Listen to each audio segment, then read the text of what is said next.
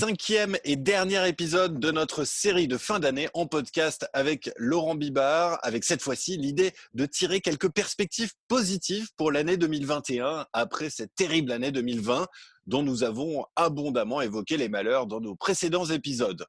Nous allons essayer euh, aujourd'hui, dans cet épisode, de réfléchir aux moyens de retrouver de la joie. Bonjour Laurent Bibard.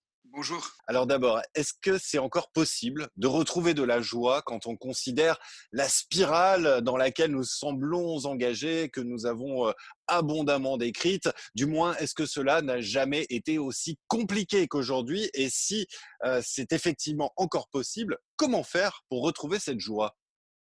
Alors, je, évidemment, la période est compliquée, difficile et tragique pour beaucoup et extrêmement, extrêmement ingrate mais je crois qu'il ne faut pas perdre de vue que l'humanité a toujours connu des, moments extrêmement durs, qu'il s'agisse de guerre, qu'il s'agisse d'épidémies, qu'il s'agisse de, catastrophes naturelles, etc. donc il faut relativiser, même si évidemment certaines personnes qui écouteront ce podcast seront dans des situations où relativiser est sans aucun doute d'une extraordinaire difficulté parce que la tragédie est bien là. Mais c'est important de se représenter que l'humanité a toujours souffert. Maintenant, euh, est-ce que la joie est, menacée? Oui, bien sûr, dans, les malheurs qui, qui s'imposent à nous actuellement. Mais la joie est un sentiment qui résulte de tout accomplissement. Quand nous faisons quelque chose, aussi modeste soit notre action, si nous faisons quelque chose que nous croyons bien et que nous y parvenons, ceci provoque spontanément de la joie. La joie, si l'on en croit les taoïstes, est le sentiment lié à l'accomplissement de toute action que ce soit qui a un sens. Eh bien, toutes nos petites actions, aussi modestes soient-elles, qui nous montrent qu'on réussit quand même quelque chose, dans ce monde extraordinairement ingrat, difficile, violent, tragique, eh bien, ce sont des occasions de joie. Il nous revient de ne pas les louper de ne pas les manquer, de ne pas les ignorer, de ne pas les laisser passer sans célébrer quelque chose qui se passe et qui nous, donne ce sentiment de joie.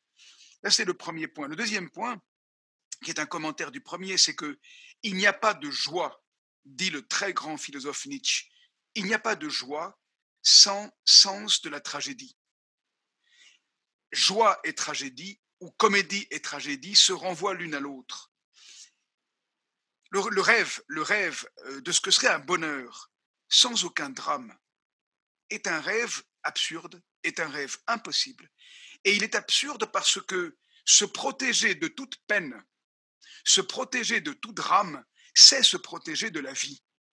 Actuellement, nous en sommes dans cette, euh, dans cette, euh, nous sommes un peu dans cet état d'esprit. Alors la crise, malheureusement, en quelque sorte, nous ramène brutalement, plus que brutalement, à, l'impossibilité, au constat de l'impossibilité de se protéger de tout drame. Mais idéalement, on ne voudrait pas même entendre parler de la mort, ni de celle des autres, ni de la nôtre.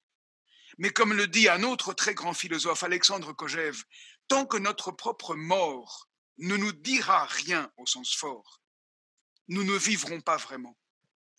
Quand on est averti de la tragédie de la vie, je reviens à Nietzsche, alors on est capable d'exultation fondamentale. Si on se veut un bonheur qui serait permanent sans jamais aucun drame, on n'est pas dans de la joie, on est dans de l'insipide, on est dans du non-sens. Donc la joie, oui, elle est éminemment possible, même en situation de crise. Est-ce qu'on peut dire que la crise peut simplement changer la nature de la joie. La joie n'est-elle finalement tellement inhérente et indispensable à l'homme, ne serait-ce que pour sa régulation psychologique, qu'elle ne disparaît jamais, même dans les grands malheurs, mais peut muter dans ses formes? Alors oui, peut-être euh, peut-être qu'il y, a des formes variées, mais, mais à vrai dire, j'en doute un peu pour deux raisons. Euh, si les taoïstes ont raison, et je crois bien qu'ils ont raison, c'est tout accomplissement de quelque tâche que ce soit, dont on pense qu'il faut euh, euh, s'y atteler, quand on réussit, provoque un sentiment de joie, quel que soit le contenu de la tâche effectuée, du moment qu'on pense que c'est une tâche qu'il fallait effectuer, qui est bonne. etc. Eh bien, il y a un sentiment de joie. Après, euh, nous pourrions discuter qu'est-ce que c'est qu'une bonne tâche, qu'est-ce que c'est qu'un bon travail, mais je, propose de ne pas complexifier la discussion sur ce plan évidemment essentiel. Mais ayons à l'esprit simplement, imaginons un chirurgien qui, fait une, qui réussit remarquablement une opération un peu délicate, eh bien, sera évidemment joyeuse ou joyeux euh, en, accomplissant sa, tâche. Et, et ça, c'est à portée de tout le monde. Je viens de prendre l'exemple de la chirurgie, mais ça peut être n'importe quelle tâche modeste.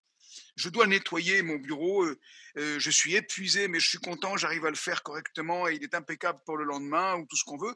Eh bien, il y a de la joie qui vient parce qu'on réussit, on accomplit quelque chose. Et donc, sur ce plan-là, il n'y a pas vraiment de mutation de, sentiment de joie. Il est provoqué par un accomplissement, une réussite, un projet, et on arrive à mener à bien la chose. On pourrait dire que vivre est un projet et le projet qui provoque la plus grande joie. Maintenant, je voudrais ajouter autre chose par rapport à la crise. Je vais m'adosser pour ceci euh, à une chanson de Brassens, une des douze chansons posthumes, chantée par euh, Maxime Le Forestier à la demande de Brassens, qui sentait qu'il ne pourrait pas malheureusement les chanter lui-même. Pardon, le recueil s'appelle Douze nouvelles de Brassens. Je trouve remarquable comme titre après la mort de Brassens. Eh bien, l'une d'elles s'appelle Honte à qui peut chanter quand Rome brûle. C'est un extrait d'un vers du poète Lamartine. Et Brassens fait une chanson où le refrain, dont le refrain est reprend le vers de Lamartine, honte à qui peut chanter quand Rome brûle, et il ajoute elle brûle tout le temps. C'est remarquable comme propos. Ça veut dire quoi? Honte à qui peut chanter quand Rome brûle Ok, peut-être. Il ne faudrait pas être joyeux, heureux, exulté en situation de crise. Mais Brassens ajoute, mais elle brûle tout le temps, Rome. Ça veut dire la vie euh, collective, la vie politique, la vie tout court est constamment en crise. Eh bien, je crois que ce que nous avons oublié, jusqu'à la violence, la radicalité de la crise du Covid, c'est que le monde est constamment en crise, en fait. On a cru pendant 30 ans, depuis l'effondrement du mur de Berlin, dont j'ai déjà parlé, que tout était sous contrôle, qu'on maîtrisait tout, que ça allait bien. C'est pas vrai. Il y a eu plein de crises qui sont venues tout le temps. Les attentats de 2001 datent de déjà 19 ans. La crise de 2008, elle date déjà de 12 ans. Fukushima, etc., c'est déjà ancien. Et on n'a rien vu venir, on ne s'est pas préparé. Les annonces sur le climat datent d'à peu près 40 ans. Et on fait comme s'il ne se passait rien. Mais non, les crises sont permanentes. Et du coup, si on, si on voit que les crises sont permanentes, on peut aussi s'apercevoir que la possibilité de la joie est tout aussi permanente. Et donc, on peut chanter avec Brassens. Honte à qui peut chanter quand Rome brûle Peut-être, mais elle brûle tout le temps. Et ça, ça veut dire chantons. Chantons, exultons là où on peut. Et en même temps, reconnaissons, je reviens au premier point, la tragédie là où elle est. Pleurons avec ceux qui pleurent, rions avec ceux qui rient. Je ne suis pas croyant, mais parfois certains grands textes ici tirés des évangiles sont tout à fait intéressants à fréquenter. Alors, n'y a-t-il pas un, problème à reconnaître la joie? Euh, Comment faire pour euh, reconnaître justement cette joie, l'instant présent, le carpe diem quand il se présente à nous? Ben, c'est une bonne question. Hein. C'est-à-dire qu'on est tellement pris dans nos angoisses et dans nos banalités et notre désir d'une vie seulement euh, confortable hein, qu'on n'a pas envie de voir la vie, ni dans ces drames. Ça, c'est le plus simple à dire le plus convaincant, mais on ne veut pas l'avoir non plus dans ces exultations possibles. Combien de fois n'avons-nous pas senti, euh, vous et moi, qu'on préfère être dans un confort tranquille, irresponsable d'ailleurs? Je reviens à l'un des thèmes du podcast précédent sur euh, la liberté d'expression. Hein, combien de fois ne préférons-nous pas un confort irresponsable à une exultation véritable, au fait que la vie est vraiment du goût? Ben, Parce qu'on pressent que quand la vie a vraiment du goût, elle peut aussi imposer le dégoût, la catastrophe, le drame. Mais comment, voir venir les occasions de joie, comment saisir l'occasion, comment être dans le carpe comme vous dites? Eh bien, simplement en se laissant habiter. Nous ne nous laissons plus assez habiter par les choses. Et se laisser habiter par les choses, j'y reviens encore, c'est se laisser habiter à la fois par les drames possibles, les reconnaître pour ce qu'ils sont, ne pas faire comme si ça n'existait pas, et les exultations possibles. Et les exultations possibles. Combien de fois pense-t-on qu'une joie n'est pas pour nous, et quand l'amour passe, on ne le voit pas passer et on le manque, et combien le regrettons-nous après? Et combien le regrettons-nous après? Dernière question, euh, Laurent Bibard. Les bouddhistes estiment que le bonheur, le nirvana, correspond à un état où l'individu parvient à se soustraire entièrement au désir car il échappe à l'incontournable phase de déception qui accompagne le vide lié à la satisfaction de ce désir même. Alors la frugalité, certes toute relative, entre-aperçue durant cette crise, peut-elle montrer la voie vers une joie plus sobre, dépolluée de sa composante matérialiste, intrinsèque au libéralisme en tant que récit de spectacle au sens de Debord On en a déjà parlé dans un précédent podcast. Et si oui, quel peut être le cheminement du premier système, consumériste pour le dire rapidement, avec la propriété privée comme fondement, à l'autre, durable, tourné vers l'autre pour le dire rapidement là encore alors d'abord, je partage votre avis et je crois qu'on est sur un vrai problème. Euh, un petit ajustement par rapport au bouddhisme. Ce n'est pas seulement la peine qui succède à la satisfaction du désir qui fait que les bouddhistes pensent qu'il faut se débarrasser de tout désir. Le désir, structurellement, pour eux, est un manque. Est le signe de quelque chose qui manque. Et donc est le signe d'une souffrance, d'une incomplétude, de quelque chose qui n'est pas apaisé. Et du coup, le nirvana, le paradis, c'est quand on a mené une vie tellement débarrassée du manque que euh, après la mort, on ne se réincarnera plus jamais. Vous savez sans doute qu'il y a réincarnation euh, dans le bouddhisme et pour le bouddhisme parce que, ou autant que, euh, nous sommes morts dans une situation où nous manquions encore de quelque chose. Le but de la vie ici-bas est de se débarrasser du désir que nous sommes, du manque que nous sommes. Et quand nous nous débarrassons du manque que nous sommes, que nous devenons absolument satisfaites et satisfaits de qui et de ce que nous sommes, alors nous pouvons enfin mourir pour jamais, sans plus jamais nous réincarner, parce que nous avons atteint la satisfaction totale. Et nous tombons dans le néant qu'est le nirvana. L'au-delà de la vie, euh, pour les bouddhistes, n'est pas habité d'un dieu, c'est bien une religion, mais qui est non théiste, une religion athée, au sens du philosophe Alexandre Kojève. Euh, le bouddhisme conduit, euh, quand on réussit l'ascèse, la sagesse d'une vie qui fait qu'on n'est plus dans le manque et qu'on n'est plus manque, eh bien, elle aboutit au fait qu'on ne se réincarne plus jamais et on sombre enfin euh, heureux dans la béatitude du néant. Ça, c'est la manière dont les bouddhistes abordent le bonheur. Eh bien, dans le monde consumériste, matériel, libéral que vous avez évoqué, on est dans l'exact contraire. C'est-à-dire que nous courons de consommation en consommation consommation après consommation, en réalimentant le désir, en cherchant encore toujours quelque chose de nouveau, et nous ne nous satisfaisons de rien.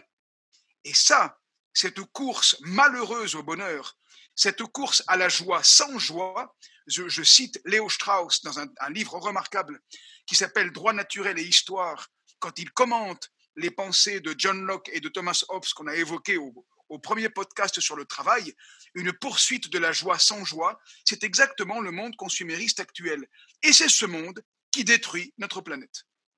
Ce que nous devrions réapprendre, c'est que la joie nous habite toujours déjà. Nous sommes capables de joie, je reviens au taoïste, quand nous accomplissons quelque chose que nous voulons faire et qui marche, nous pouvons en être infiniment joyeux, aussi modeste soit la chose que nous faisons. Et nous sommes capables d'une profonde tristesse, par exemple quand nous perdons des proches que nous aimons. Et donc, si nous reconnaissons notre véritable humanité comme étant faite de possibilités de joie, mais aussi de tristesse, on va se recentrer sur l'essentiel et ne pas courir après le dernier iPhone ou la 5G ou n'importe quelle autre technologie censée saturer nos rêves. Nos rêves sont faits de nous-mêmes, des relations aux autres et des accomplissements des tâches que nous nous donnons, aussi infimes, aussi modestes soient-elles.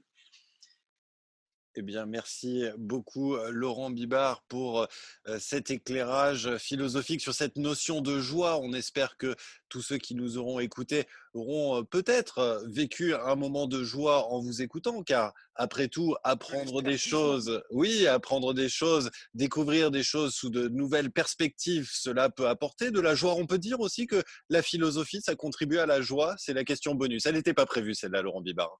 Alors oui, oui, oui, et vous, merci, vous me permettez d'ajouter un point tout à fait fondamental. La philosophie, c'est philosophia, l'amour de la sagesse, et la sagesse passe par l'écoute.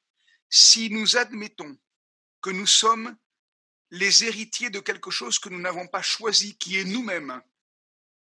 Et nous-mêmes, pas seulement, pas, pas seulement comme esprit, calculateur, non, nous-mêmes également comme corps vivant, comme source de sens. Si nous admettons que nous nous, recevons en quelque sorte, que nous n'avons pas été à l'origine de nous-mêmes et que nous écoutons ce dont nous sommes capables en tant que désir et joie, pas saturés par les, rêves des autres, par exemple les jeux qui circulent sur Internet et autres, mais nous sommes habités de toutes sortes de questions, de d'élan, de, sentiments qui sont nos héritages. Et si nous savons écouter qui nous sommes, eh bien nous écouterons infiniment mieux les autres et nous serons infiniment plus disposés à une forme de sagesse, je reviens à la philosophie, qui est de se mettre en relation avec les autres en sachant que nous sommes tous des énigmes les uns pour les autres et pour nous-mêmes, et que, comment dire, euh, chercher de quoi l'énigme est faite est exaltant.